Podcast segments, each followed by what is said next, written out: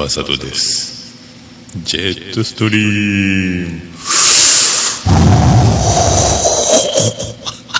えっとどうもあのこれ素敵です。あのもうご存知の方もおられるかと思いますけど今週の、えー火曜日、えー26日5月26日でございますけども。あすいません今日5月29日第95回のねこれもう毎回これ今過去回再公開作業やってるんですけどもずっとデータを録音してるとどれがどれだか何回だか分かんなくなってくるんですよねあの名前をまだ入れる前のデータ。最初に何回って言ってるととっても分かりやすいんです。まあそういうことなんですけどなので、えー、と5月26日の、えー火曜日に、えー愛する妻ジェニファーが、えーお生まれになった日ということではい38歳。おめでとうございます。38歳でございますよ。38歳ご存知ですかね38歳。悪さぴ38どの手の中にウィルパンシャンシェリウィー。まあ、そういうことであの38歳になりまして、えー38歳になりましてあの最初冒頭にお送りしたピアノをですね、えー、と愛する妻ジェニファー、えー一族でございます、えーえーキャサリンキャサリン・シャリバン先生の方ですね。シャリバン先生の方が、えーちょうど愛する妻ジェニファーの、えー、おばにあたります、えーシャリバン先生、えーと音楽教師を経まして、えー今ピアノの、えー先生をやっておられるんですけどもこれ誕生日に、えーちょっとちょっとちょっと最後ぐちゃぐちゃぐちゃっていろいろアレンジが加わってたんですがあれ変奏、えー変わる、えー奏でると書いて変奏というらしいんですけどもさすがですよ。テクニカルですよね。ああやって通常の「ナピバースデートゥーナイ」をああやって変えて、えーお届けしたのをメールで、えーキーボードで弾いたよっつって「おめでとう」って送ってくるこのおしゃれな感じいかがですか？すごい気品が漂うでしょ？ねこれがジェニファー王国の素晴らしさですよ。このねもう素晴らしい。そのうちうちの、えー我が、えー桃屋のおっさん一族といいますとですね、まあ、誰一人ですね、えーそういう、まあ、気品教養にあふれるような、えー粋な計らいというのは誰もしませんでですね。えと我が家は、えー、とこの前月曜日前前日ですけど前祝いで居酒屋で飲んじゃおうと。まあ、いうことだったんですよね。まあ、乾杯の時におめでとうだけ言ってですね。まあ、そんな感じなんですけど、まあ、でもね、もう、えーちょうどですね、その、妻ジェニファーの誕生日に、えっ、と、私、私と、えー愛する妻ジェニファーは、えー入籍しております。ありがとうございます。ねこれ、えっ、とね、まあ、あの、ロマンチックなことだとお思いでしょう。えー妻の誕生日に入籍をしていると。ね、もうこれ分かる人には分かると思いますけど。オールインワンこれね、記念日、えー昨今記念日だらけの世の中でございますね。で、そんなのアプリで管理なんかしちゃう世の中でございますけどもね、1週間記念だ、1ヶ月記念だ、ね、初めてうんこした日じゃね、初めておもらしした日じゃ、いろいろ記念日があると思いますけども、これをですね、同じ日に誕生日と結婚記念日が一緒であれば、これは忘れることあるまいと。まあ当時ですね、僕もあの、まあそんな、えーと、思考に至るというのはですね、ちょうど僕がまあ26歳の頃、平成10年ですよね。まああの、まだバンド活動もしながらですよ。でフリーターで福岡に帰ってきてフリーター生活を始めながらですよだからその前に前も言いましたけど東京で就職してえっ、とえー、と4年5年目でなんじゃかんじゃね事故ったりあの会社でもうこれ無理だと。これはちょっとコネで入った会社にねちゃんと勉強してきて入ったやつらとやっていけるわけがないと。これもいかんと。円形脱毛症がいっぱいできたぞと。これは体のこれ愛してるのサインですよ、ね、ブレーキランプ5回点滅ですよ。田舎へ帰るのサインですよ。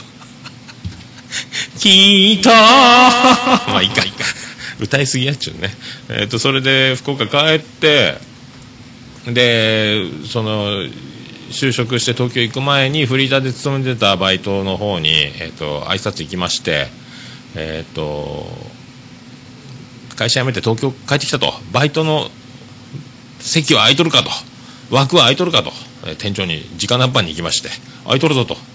じゃあフリーターでとりあえずもう福岡戻ってきて何すると。どんな仕事がしたいと。もうそんなこともうわけわからん。もうとりあえず居酒屋に戻ってそれから考えようと。とりあえずバイトじゃと。いう感じでそれから、えーもう東京、えー神奈川の時の家賃の感覚からすると福岡の天神とか中央区、え都心歩いて10分圏内のでももうワンルームでも5万ぐらいですよね。こんな安いんだと。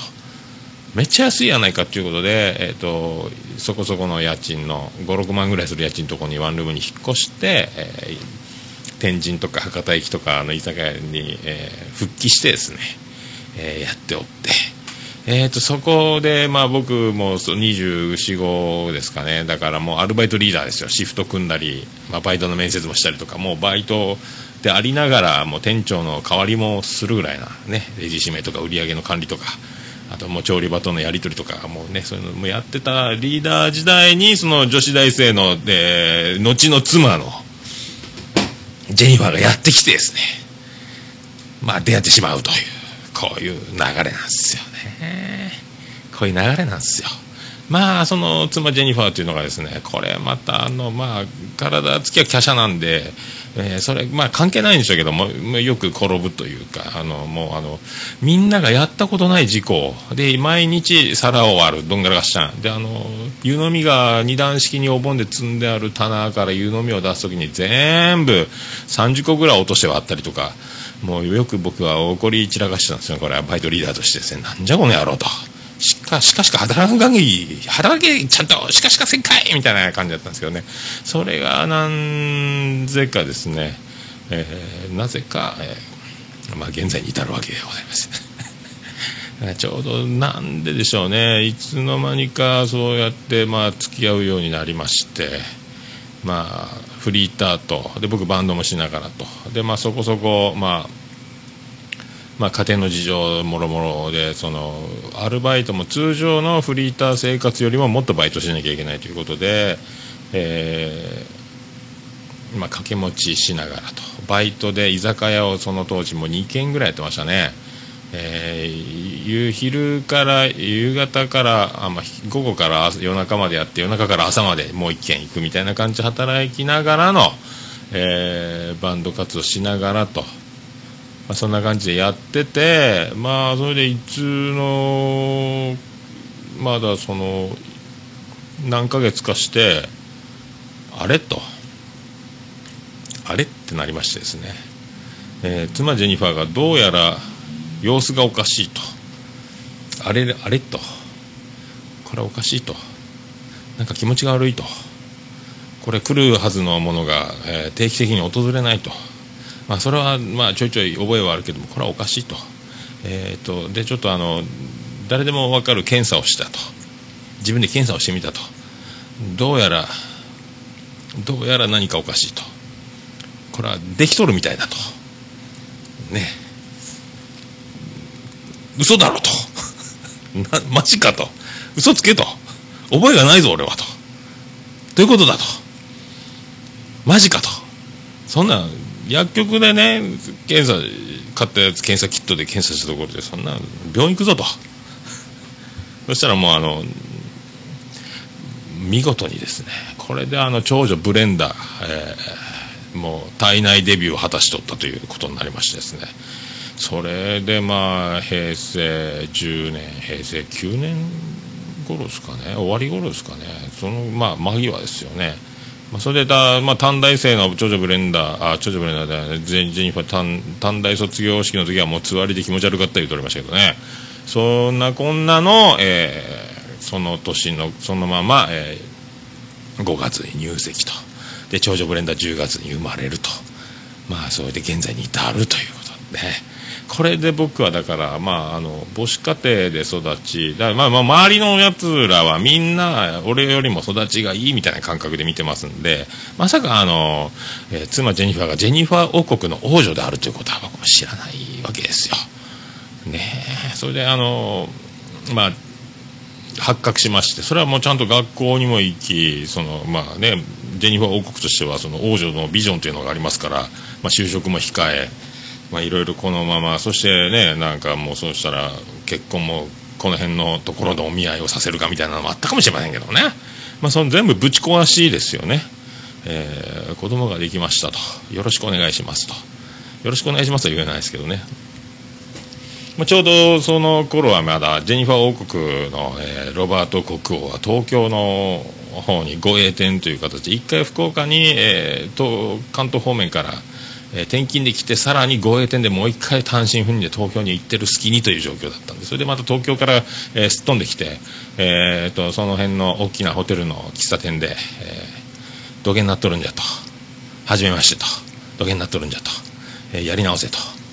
まあちょっとあなどこの馬の骨かわからんということは言うとりませんけどもね就職はしてないのかと。何をしてるんだと、えー、将来何を考えてるのかと、えー、何も考えておりませんと。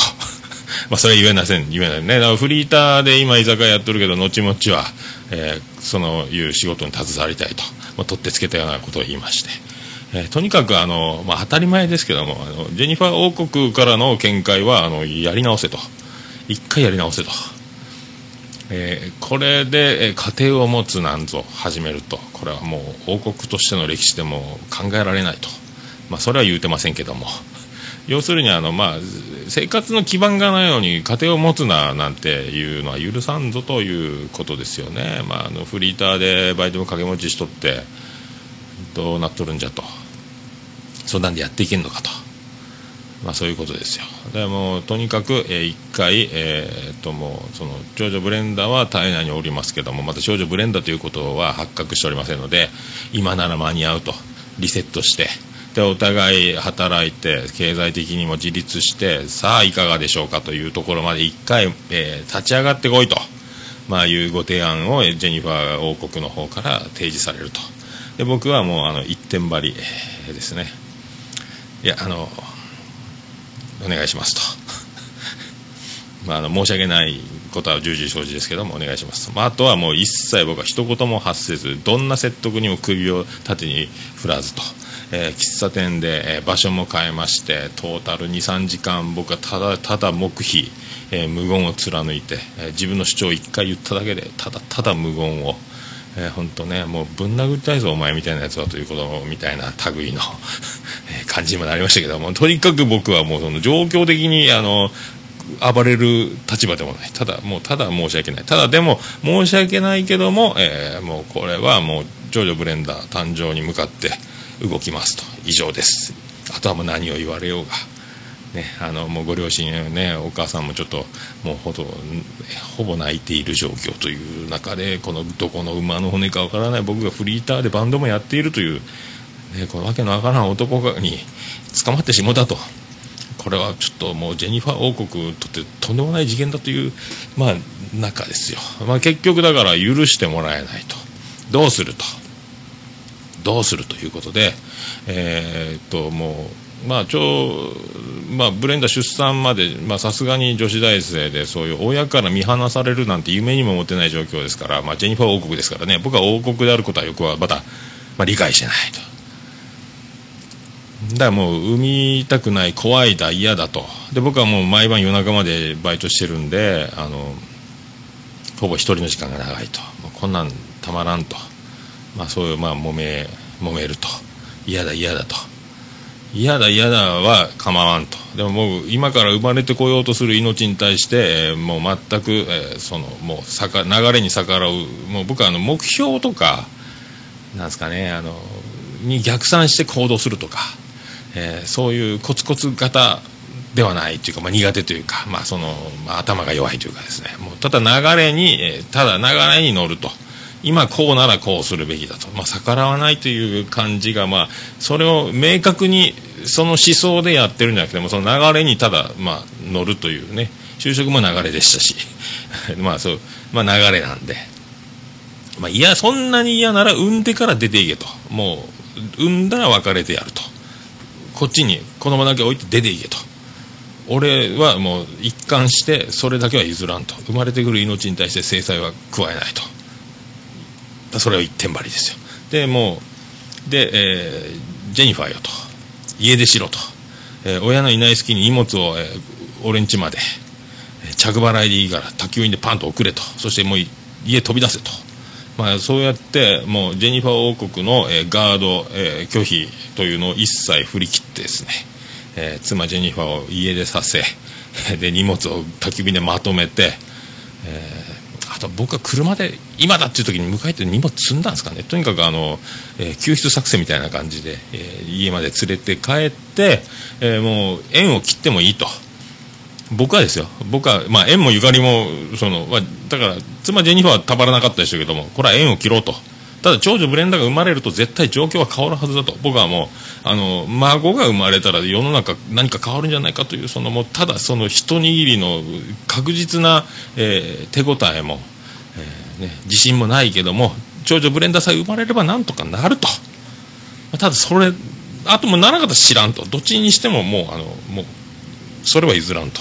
長女ブレンダーが生まれる。経済的にがどうか、えー、家電の事情がどうだと、えー、いろいろあのいろんなクレジットカードがいっぱいあってもどうだと。知らんと。なんとかなる。死にはせんと。世の中うまくいくだろうと。フリーター体が動きゃバイトできるんだからなんなんとかなる。なんとかなるぞと。もうねそういう目標だ。なんだ。細かいことは考えてもしょうがないと。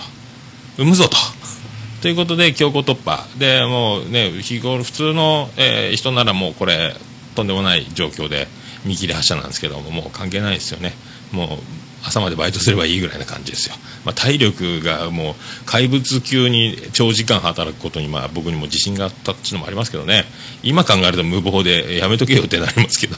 当時はもうね、まあ、だからもうそういうことでですね、まあ、家出をさせ、えー、じゃ長女ブレンダー出産と。長女ブレンダー出産になるときはちょうど妹が、えー、ついてて病院まで連れてってくれて。で僕が朝まで居酒屋でバイトしてるオーダーストップ前朝4時頃生まれるかもよって言われて。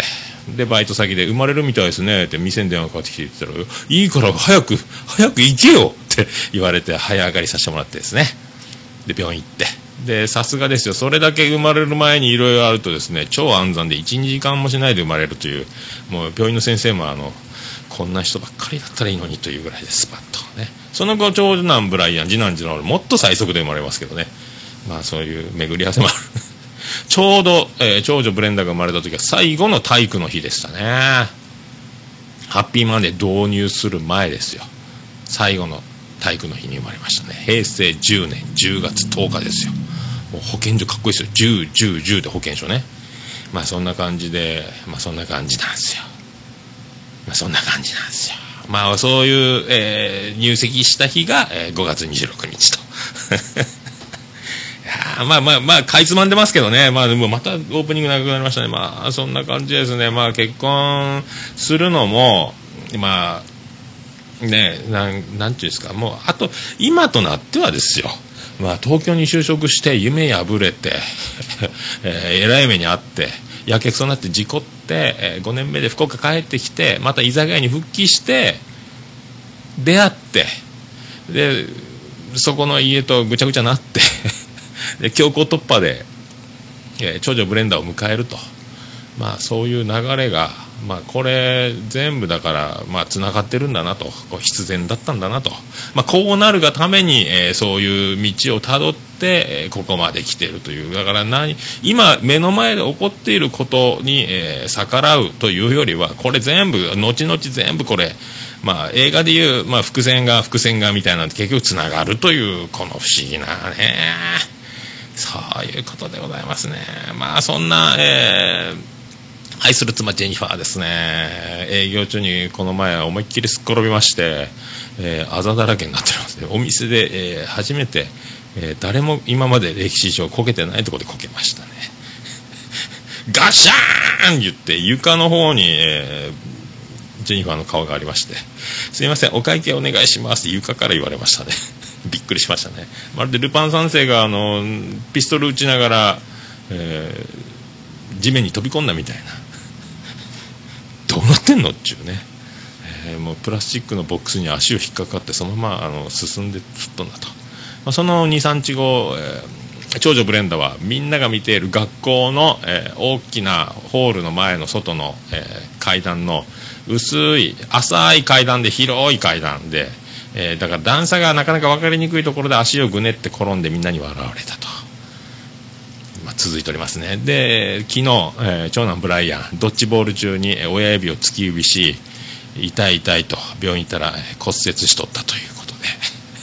軟骨を、えー、幼児軟骨骨折。よくあるらしいですけどまあ後々なくなる軟骨が折れてるらしいんですよね大人になったら。まあいろいろまあそんなこんなそんなこんなでですね平成10年から、えー、我が家がスタートしましてですね。平成27年ということで。ね。えまあだからいろいろいろいろですね。まあいろいろあります。まあいろいろあると思いますけども、えー、それに、こんなはずじゃないと。こんなの嫌だと。いうのも、えー、これもありだと。これも流れだと。いいなんかいいことあるんだと。いうふうに取るのと、まあ、起こってる現象は一緒と。あなたはどっちをどう受け取るかという、まあ、感じじゃないですかね。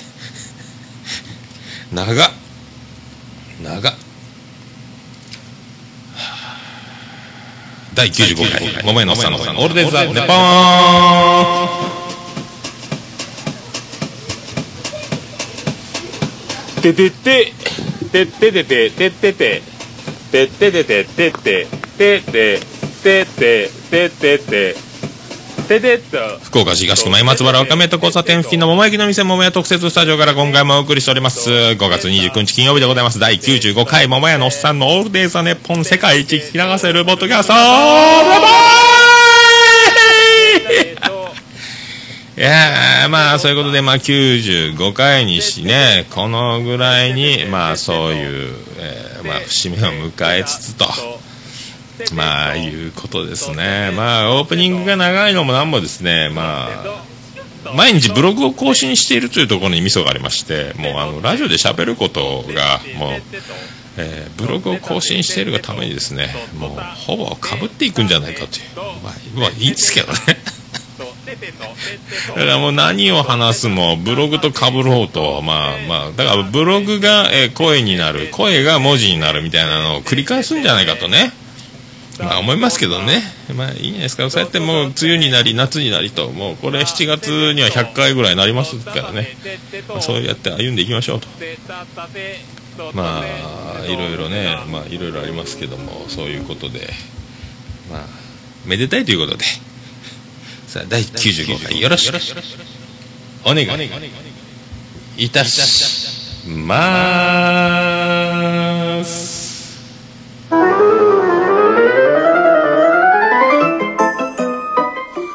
ポは皆様からのメールを心よりお待ちしております。スマートフォンでお聞きいの方、ポッドキャスト画面のアートワークを指でちょーんとやるとブログ記事が出てきて、そっからオールネッポの公式サイトの方のブログ記事で飛べます。するとなんとそこにメールフォームがありまして簡単にラジオネームだけで個人情報一切垂れ流さずにメールをくれます !Very easy!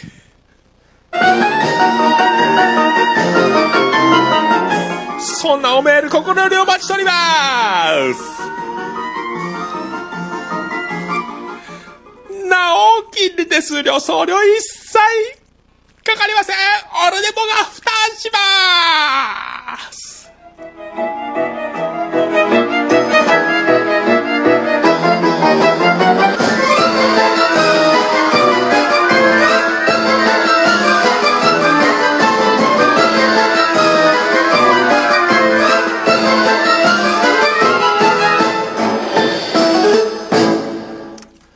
ールネポは、桃屋のおっさんのオールデイズ・ザ・ネッポンの略です。ということでお送りしております、桃屋のおっさんのオールデイズ・ザ・ネッポン第95回でございます。まあまあまあまあまあまあ、そういうことを、まあ、まあ、まあ、長女ブレンダーの誕生によってですね、まあ、もうすぐあの雪解け、長女ブレンダーの力というので、今現在楽しい、あの、ジェニファー王国と、まあ、交流させていただいてると。ね、農園で、えー、畑仕事、えー、収穫の手伝いやら、ね、で昨日あの神戸の方から牛が届きまして 見たことないピンクの、見たことないお肉が入っておりましたけども、まあ、そういうねおかげさんで、ね、そういうことですよ。で、あと、こう、メールは、巨匠アマンさんから、えー、前回の放送分の、えー、お便りいただいておりますんで、読むの忘れておりました。第94回を聞いてということで、94回楽しく聞かせていただきました。次郎丸ちゃんの先生は本当の意味で先生ですねと。えー、子供のやる気に火をつけるのが本来の仕事だと思いますから、次郎丸ちゃんならきっとビッグバタフライをゲットしてくれると思います。では失礼します。ということでありがとうございます。ありがとうございます。バタフライですよ。って一緒ですねこれまたバタフライがまた結婚記念日と誕生日に頃重なるところがもうアマンさんもいうこう先見の明というかもう戦略が素晴らしいさすが巨匠ですねね決してあの「ロンリバタフライ朝が」どうもベレッカですまあそれ違うと思うんですけどねまあまあまあまあ、そういう感じですね。で、まあ、運動会がこの前ありまして、長男ブライアン、ラスト運動会6年生。まあ、やっておりましたよ。えー、組体操は、えー、ほぼ土台と。えー、騎馬戦もほぼ土台と。えー、リレーは第3走者でも第2走者の子が完全に決着をつけてしまい、えー、独走しておりましたね。えー、後ろの方を独走しておりました。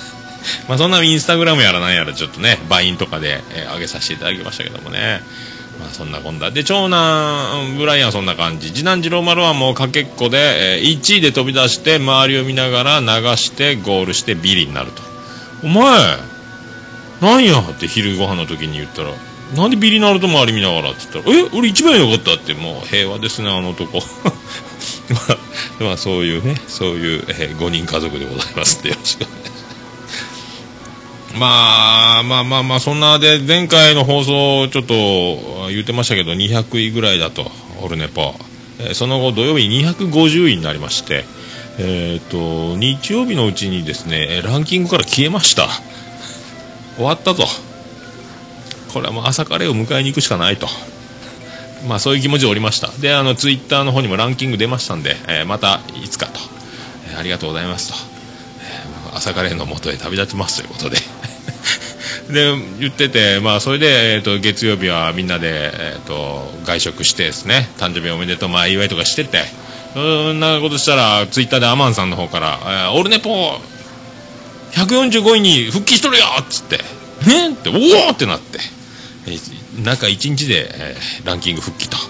その23日後に、えー、120何位まで1回上り詰めましたねなんかなんなんでしょうね。まあまあ、そのホームページ作業がですねもう今と一番滞ってるんですけど、えーと、最高回作業過去回を今ずっと上げていってるんですけど21回から27回までホームページ上では今過去回が、えー、入っていると。だから今もう5 5 6ぐらいあるんですかねエピソード数が。ただ、えー、ポッドキャストのアプリの方にはその過去回は、えー、入ってませんと。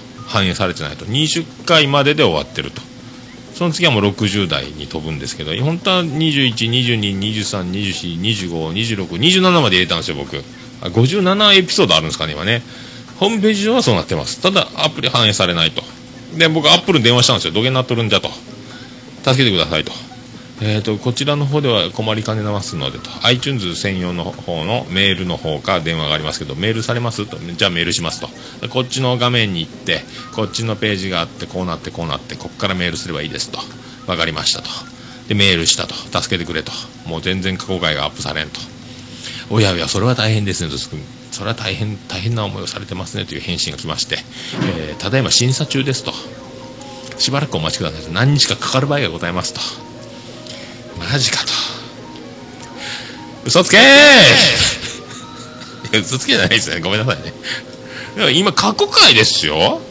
ねえ。だから前シーサーブログで公開しているもののまあ音声と同じデータではないです。確かにね。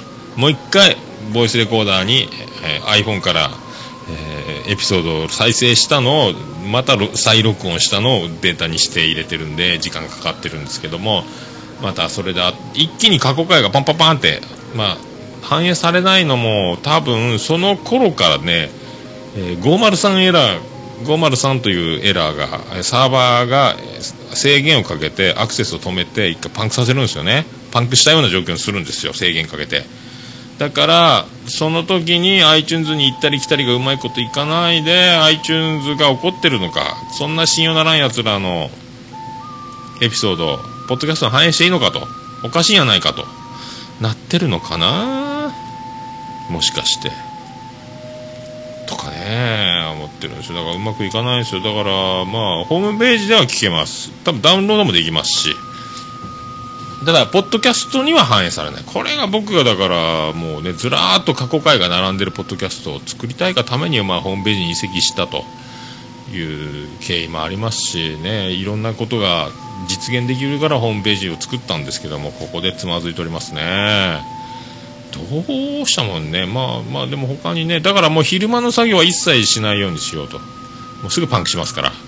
だからデータをいっぱい送るとすぐパーンと何なんでしょうね。だからこれ今日この放送が、えー、第95回が、えー、ポッドキャストに反映されるかどうかちょっと分かりませんね。ホームページ上では聞けると。まあそれツイッターでその旨お知らせしますけどもまあそんな感じでですね。もう本当どうなってるんでしょうか。ねまあそんなもうちょっとそんな曲いきましょうか。えっ、ー、とこれ一番こんなバージョンがあったの僕知りませんでしたね、えー、ポ一番ポップなバージョン「訓録」というアルバムからビアンコネロで「小吉」いきましょう。ミスター。それではビアンコネロポップなバージョンですよ。訓録で訓録バージョンの小吉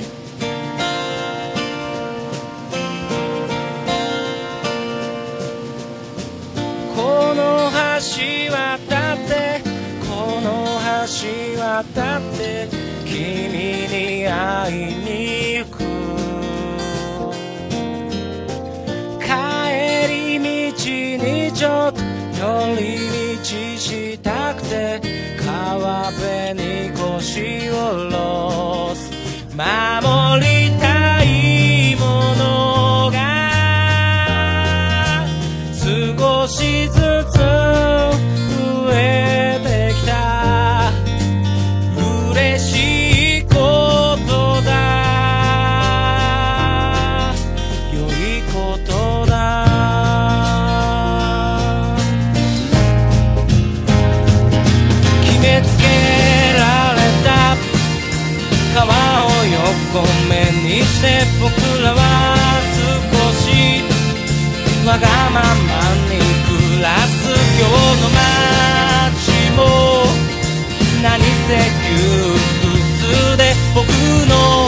心をかき乱してるの極端に見上げることが減ったこの空の下にも遜色ない日々は健在してますが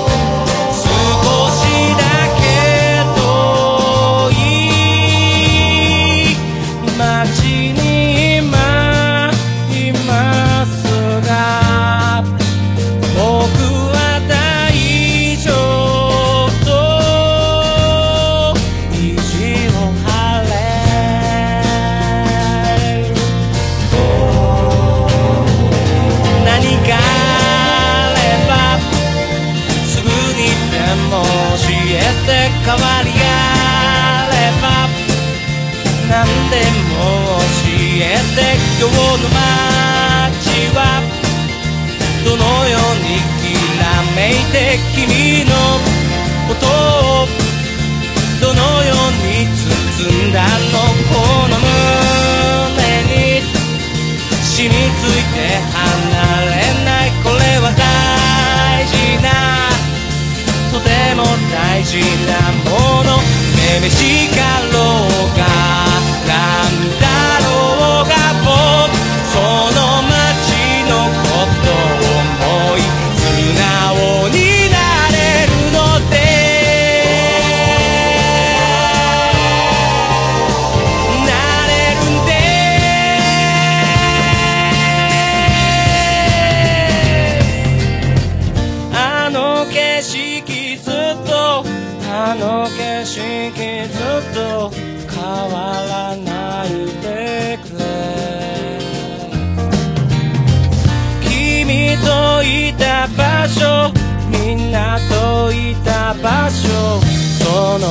ままにしといて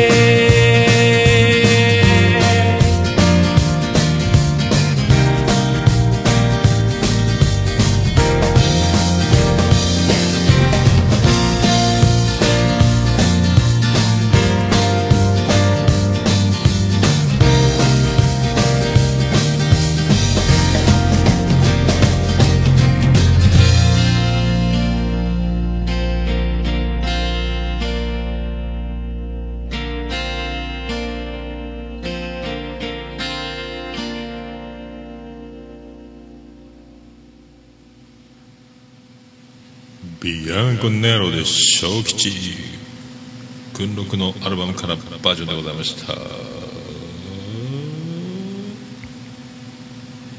君のケツへと続く長い一本ぐそはもう玄関の前出ようとしている。第20回桃屋のさんの「オールデイズ・ザ・ネッポン」スペシャル懐かしい。第20回の時のスペシャルジングルをお届けしました。まあそういうことなんですけどもあの運動会えっ、となんだろうでかいぞ。運動会、えーすっかり忘れてました。次男次郎丸の、えー、可愛い担任の先生を、えー見るの忘れました。がっかりです。で昼ご飯の前ですかね。ちょうどあの親参加の玉入れが昼ご飯の後やったかな。人が足りないと。出てください出てください出てくださいと。で俺はもう肩壊すからこれ仕事にならんからやらないと。炎天下やしと。でで妻ジェニファーとえービリジャン群青緑の63世が玉入れに参加したんですけども、えーでもその直前になると周りの、えーいっぱいお母さんたちもみんなですねちょっと人が足りんてよ人が足りんてよっつってさお誘い合わせが始まるわけですよ。もう周りのママたちぜもうあっちこっち玉入れ玉入れ行こう玉入れ行こう玉入れ玉入れおらんてよ玉入れ行こう玉入れ。みんな玉入れ行こう玉入れ玉入れ玉入れ。誰もおらんてよ玉入れ行こうみんな玉入れ行こうよ玉入れ。たまたま縮まる。ねそんな運動会でございましたと。えーまあねそういうえーっとですねそれでですねえーっとおメールの方をいただいておりますんで、えートンタさんから「トンタです!」ということで普通だ、えー毎回楽しく聞いてます。トンタンことトンタです！すいませんね、ほんとその説は。トントントントンワシントンえートントントントンと言えばというと、僕はワシントンなんですけど、長男ブライアン、次男次郎丸は、えー日野の2トンと言います。まあ、そういうことで。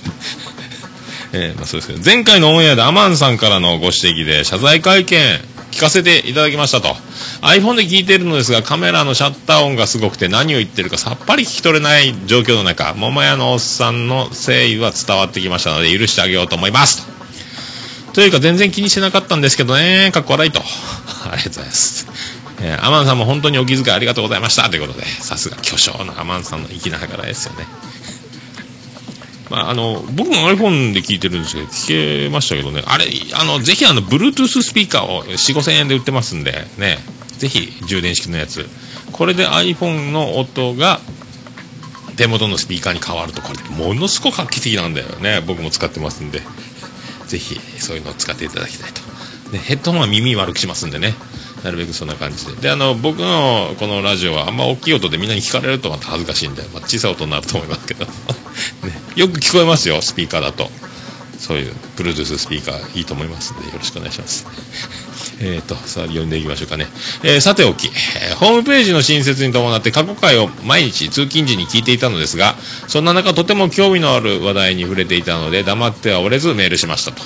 え第13回、14回でオンエアされていたあの伝説のロックフェス、南阿蘇グリーンピアで行われたビートチャイルドの話題ですと。このビートチャイルドには当時17歳の私も行ってたんですと。記憶が定かではないのですがステージから4列目くらいのブロックで舞台袖側の場所で見ていましたと土砂降りの中ライブは続き雨が止んだ時に舞台袖からハウンドドッグの大友康平さんが出てきて「おめえらのパワーで雨も上がっちまったぜ!って絶叫し、大友節を一発かましてくれました。最高にしびれた瞬間でしたと。あの伝説のロックフェスを桃屋のおっさんはリアルタイムで見ていないなんてと思うとかわいそうで泣けてくるような笑えるような格好はないと、えとにかく最低で最高という言葉が本当に似合うロックフェスだったんです。夕方6時から朝の6時まで12時間のライブ12グループだったと思います、えー当時の記憶が今鮮明に、えー読み上がらないんですけどねと読みがらないんでしょうねとかっこ汗当時のチケットもアルバムも挟んアルバムに挟んだような記憶もあるのですが点々点と私も桃屋のおっさんが映画館で放映された映像を見てみたいものですと。なぜかというとあの時ボーイは1曲目に何を歌ったのかが思い出せないのです。私の記憶が正しければ「To the Highway」を歌ったと思うんですがその映画館で放映された映像では確認できなかったんでしょうか。とても興味のある内容で長文なり大変失礼いたしました。毎週楽しみにしています。また機会がありましたらお店にも行かせていただきます。トンタンよりということで。これトンタンよりというのは本人が書いてますからね。ねあのトンタさんありがとうございます、えーオルネポではトンタンさんと呼ばせて そんなことない。ねせっかくのお名前で。えっ、とビートチャイルドですね僕もこれ。あれもうダイジェスト的な要素が強くてボーイとか多分最初の方やったあんまりだから雨に打たれてないんですよね。だから土砂降りのひどい状況のやつが長かった。ハウンドドッグとか。えー渡辺美里とか。あの辺ですよね。白井貴子とか。あの辺がすごかったのかな。だから大崎豊とか。そういうのがちょっと映像的には強かった気がするんですけどね。ボーイはやっぱちょっとみんな大物すぎてなんかあるんですかね権利的なものが。ああんまりだから僕も1曲目がなんかみたいなねのは最初ブルーハーツがバーッとやってまだ雨降ってない、ね、感じでバーッてやってでレッドオレアーズ出てとかそんな感じだったですよね最後サムデーで佐野元春の時にパーッと晴れてくるという。まあ、一番だから僕あのグリーンピア南阿蘇っていうとこが僕の中学校の時の修学旅行の芋掘り修学旅行にジャージを着てね、先輩方々がもう校内暴力、えーヤンキービーバップ全盛期歴史を作った、えー超ヤンキー学校だって僕らの代は、えーそれを一からやり直すために生活指導の凄腕が来て修学旅行は芋掘り遠足だと。ジャージで。もうね街へ他の他校の生徒と接触させないがためにグリーンピアで過ごしたという芋を掘ってですね。そういう修学旅行だったんですよ。丸刈りな上にジャージというすごい学校でしたけど。そういう思い出と重なったという話を確かしたと思うんですよね。いやだから覚えてないんですよ。だってはっきりなんで始まったか多分あるのか。ただもうあれ二度と DVD にもしないでしょあれね。ビートチャイルド。あれだからプロデューサーが誕生日だったんで、えーその誕生日を祝うために、えーそういうフェスを企画してやってみましたと。もう自分の誕生日のためにこういうことはもう二度としませんと最後オチをつけたかのようにインタビューで答えてましたね、えーそういうだからね自分の思いだけで、えやったという結果でみんなが喜ぶからというところに、えベクトルが向いてなかったのが、えお天道様を味方につけられなかったんじゃないかと。まあ前例がないというあの、まあ、厳しさもあったみたいですけどね。まあそんな感じですよね。あー。トンタさんありがとうございました。えっ、とねそうそうそうそうそう。でもこうせっかくこの流れでもう一通メールが来ておりまして大分県民でございます。ということでメールをいただいております。いつもお世話になってます。ネロエキセントリック歌劇団のアルと申します。アルちゃんからメールいただいております。ありがとうございます。いつも番組内で名前を出していただいたりホームページでも素敵に紹介してもらったり本当にありがとうございます。私が初めてオルネポを聞いたのは80回と81回の間の特別編放送100回まで待てない春のジングル祭り在庫一掃スペシャルの回だったものですが今までのジングルを1時間近くかけてひたすら披露する内容でした。私はこの方は毎回長時間替え歌を歌い続けるという内容で80回も配信したのかと完全に勘違いしていました。同時に私みたいな平凡な人類には早すぎるポッドキャストだったと、えー異次元空間に迷い込んだ気分だと思い、えー正直その後更新されたオールネポを全く聞いていませんでした。すいませんと。いやいやいや全然いいでございます。しかししばらくして誰かがツイッターでオルネポの感想をツイートしているのを見てどうやらあの桃屋のおっさんが普通に喋っているようだと。これは見るしかないと。再び聞き始めて、えー替え歌をひたすら歌い続ける番組ではないという誤解を解くことができました。そこから毎回楽しく拝聴させていただいております。特にお子さんとのエピソードが可愛らしくて大好きです。ということでありがとうございますね。いつか3人で桃屋にお伺いするのが夢ですと。今後配信楽しみ今後も大配信楽しみにしております。長文失礼しました。ということであるちゃんありがとうございます。ネロエキセントリック歌劇団大分のね。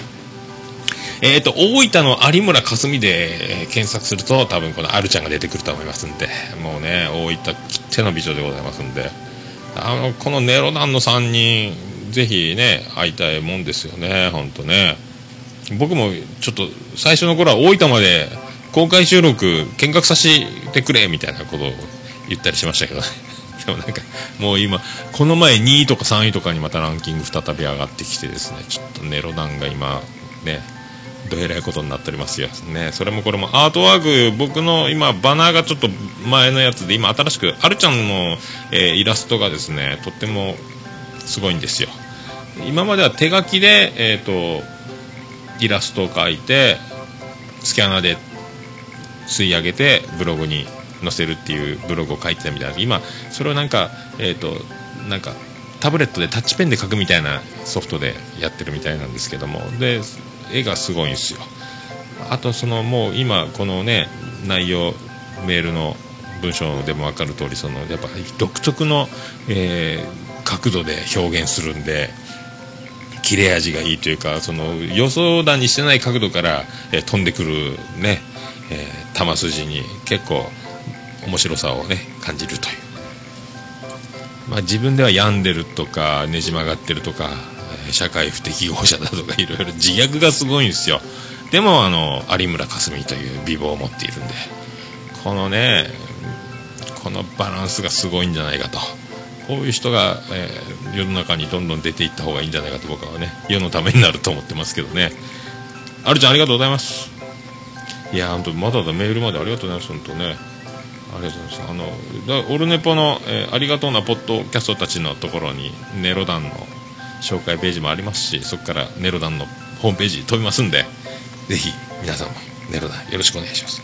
よろしくお願いしますというか、まあ、僕より全然もうバリバリ超売れ売れポッドキャストなんですけどただ僕の方がデビューが早かったというだけで。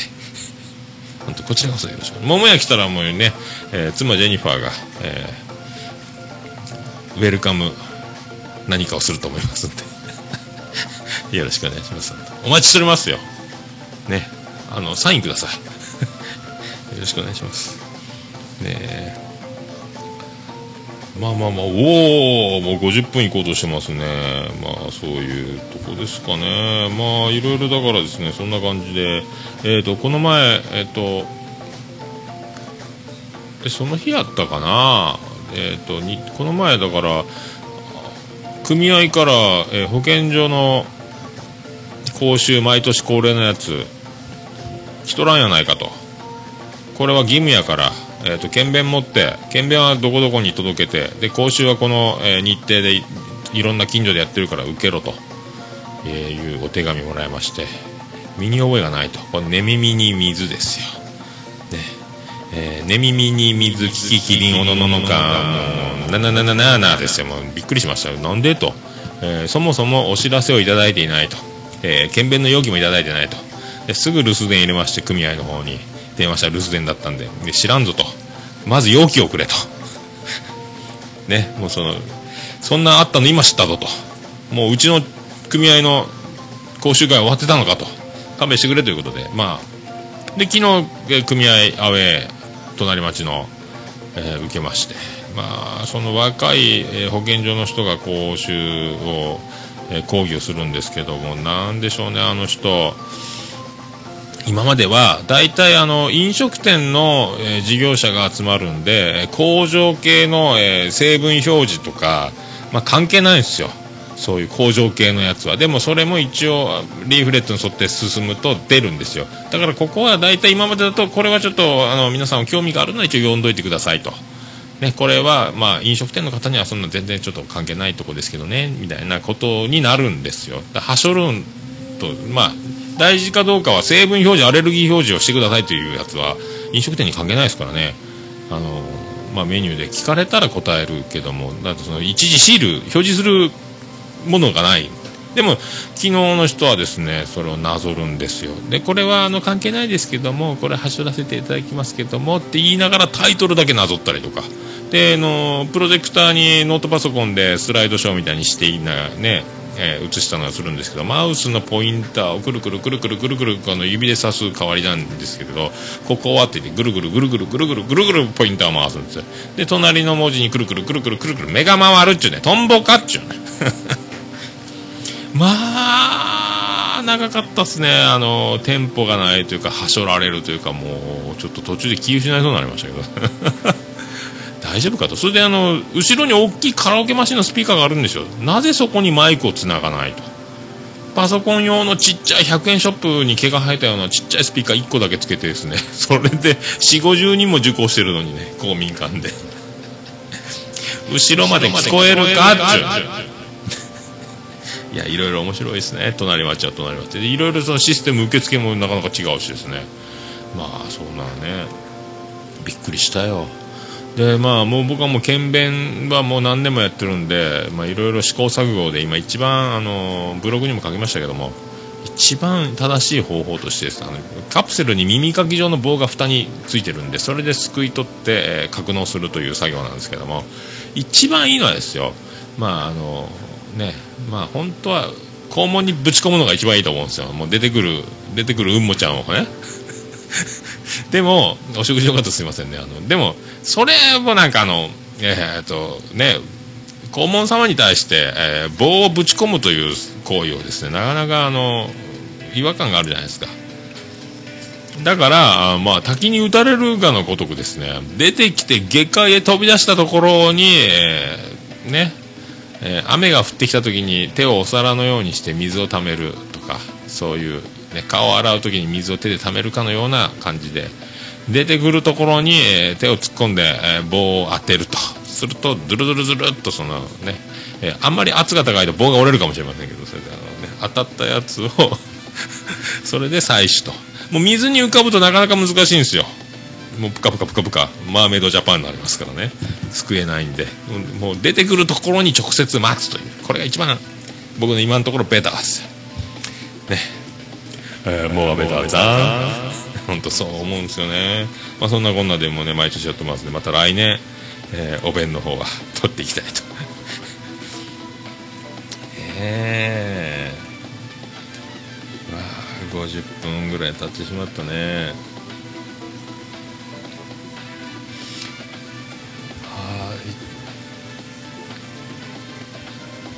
あれやっとかないからねそういえばね。どこ行った？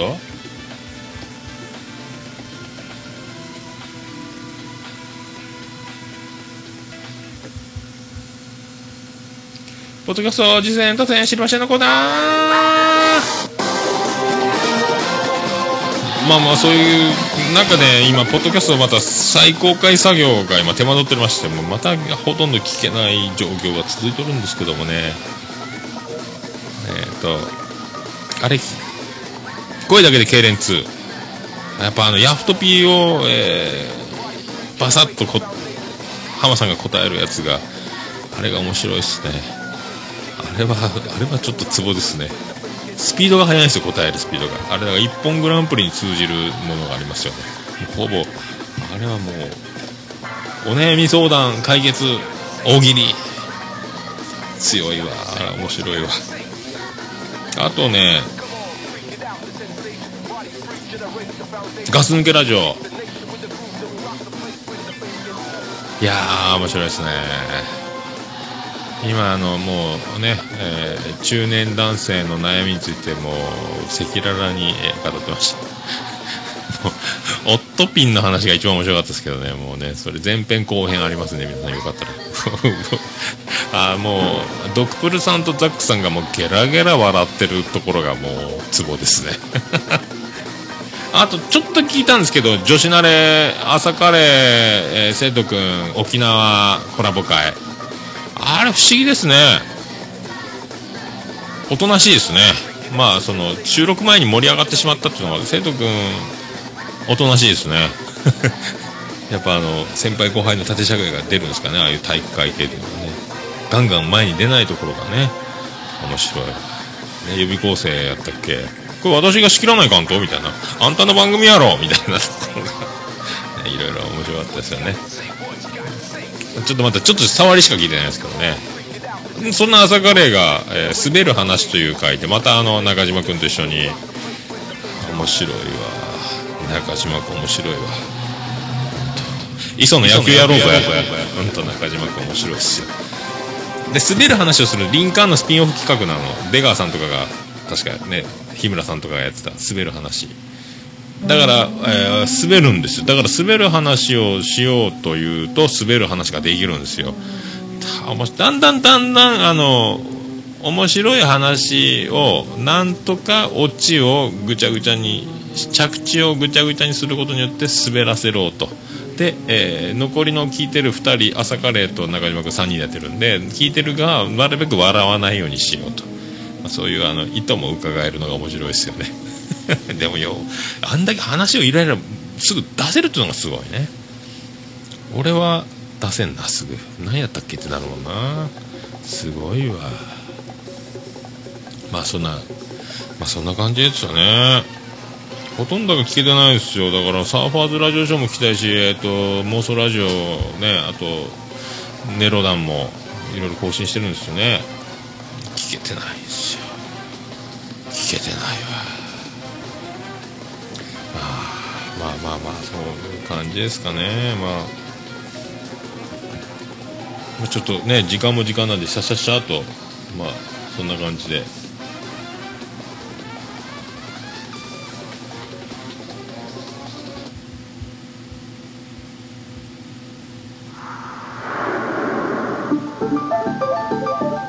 あそういうことであの、まあ、もし何か好きな番組おすすめあったら教えていただきたいと、まあ、こんな番組やってますよ番組やってる方からの、えー、番宣なおメールもお待ちしております。よろしくお願いします。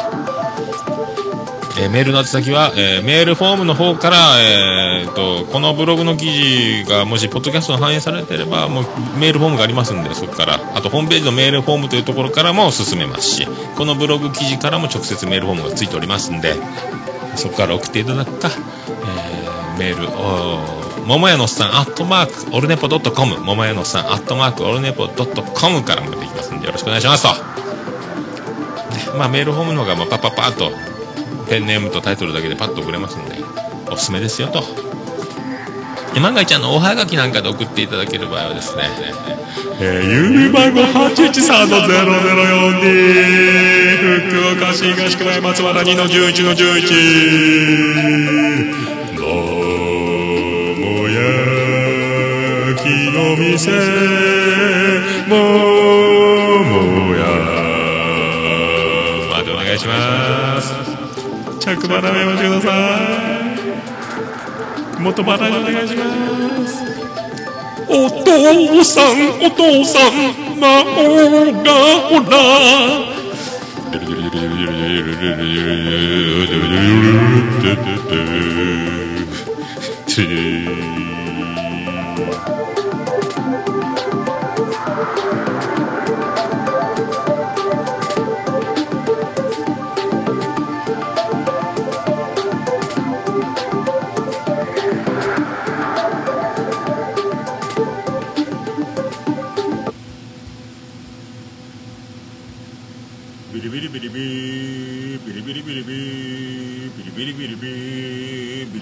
ルビビビビビリビリビビリビリビリビビリビリビリビビリビリビリビリビリビリビリビリビリビリビリビリアートネイチャー桃江のさんのオールデイズ・ザ・ネポンということでお送りしておりますなんか今日も長くなっちゃいましたねなんかねまあせっかくまあめでたいんでですねえっ、と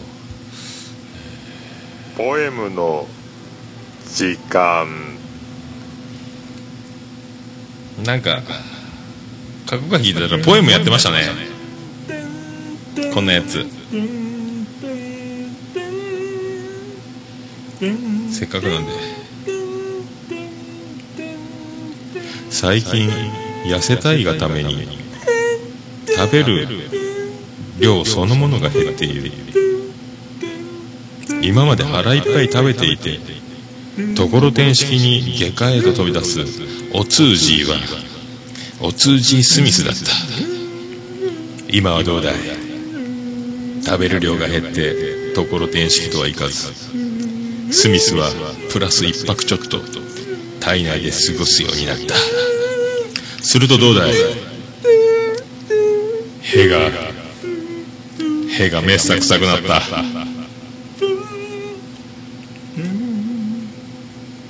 うんこの上を通過する。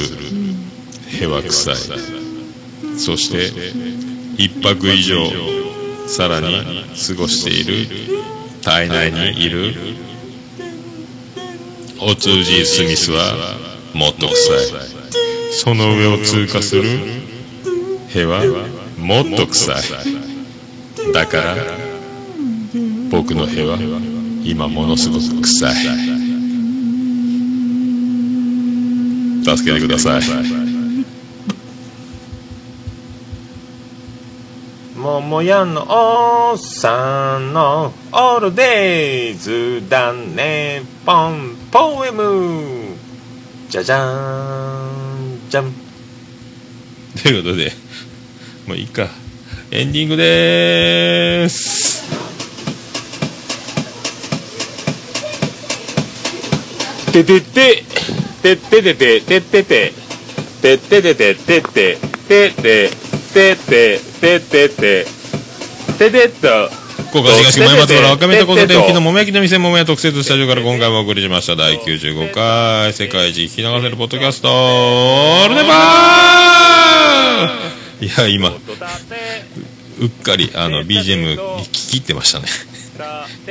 まあそういうことで第95回。キャネセレベノンリバータハイスペシャル5時間55分でお送りしました。ありがとうございました。はいねまあまあまあまあ駆け足駆け足駆け足だったんですけどねえーまあ、あの、で、あの、おつみさんから LINE が来ましてですね、6月15日月曜日、あの、ライブハウス CP でプライベートのワンマンがあると、月曜日だと、僕の休みだということで、これ、来いよと。行くぞと。ああ、でも気まぐれロメオ以来ですね。で、今、ちょっとまあ、ちょっと貼れれば貼りますけど、ホームページの方に。いや、懐かしいですね。高校の時かないつやったかなえっ、と、夜中歌う天気予報みたいなプロモーションビデオが流れる時にプライベートが流れてかっこいいなって思って、それっきりなんですけど、いまだにあのね、またバリバリに活躍されてて、なかなかアルバム出てるみたいなんでね、6月15日ツアー7時半オープン、8時スタート、前売り3000円、当日券3500円、ドリンク別ということで、プライベート、ワンマンツアー2015、タイトルのツアーいろいろなんかあったんですけども、まあ、ホームページ貼っときましょう。ええまあ、そういうことで、エンディング、バディで、これで締めましょう。サンゴ、どうぞ。